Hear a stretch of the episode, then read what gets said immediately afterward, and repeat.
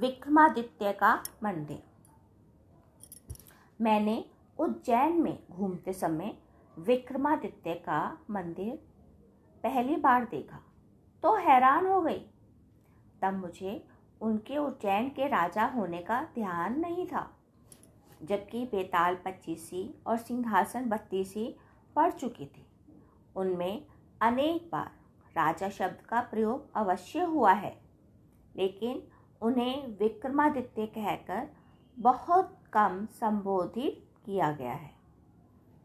पहली बार बहुत बड़े आकार की मूर्ति मुझे हैरान कर रही थी।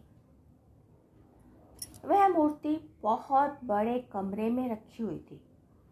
सड़क से चलते हुए ही उस बड़ी मूर्ति के दर्शन हो रहे थे। उसके आकार को देखकर लग रहा था उसे अंदर ले जाकर कैसे स्थापित किया गया होगा। उज्जैन में उन्हें केवल राजा नहीं बल्कि देवता माना जाता है। सबसे पहले लगा उनके अंदर श्रद्धा है भी या नहीं, बल्कि लोगों से पैसे लेने के बहाने उन्होंने ऐसी मूर्ति की स्थापना की है।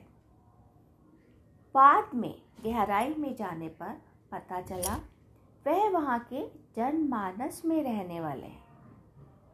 उनके बाद के राजाओं का किसी को नाम याद नहीं है। राजा का महल समय ने ढहा दिया है, उसके अवशेष भी कहीं नहीं मिलते। उसके बावजूद केवल एक राजा सबको आज तक याद है। किसी से पूछा जाए तो वहाँ के वर्तमान राजा का नाम भी कितने लोगों को याद होगा, सोचकर देखिए।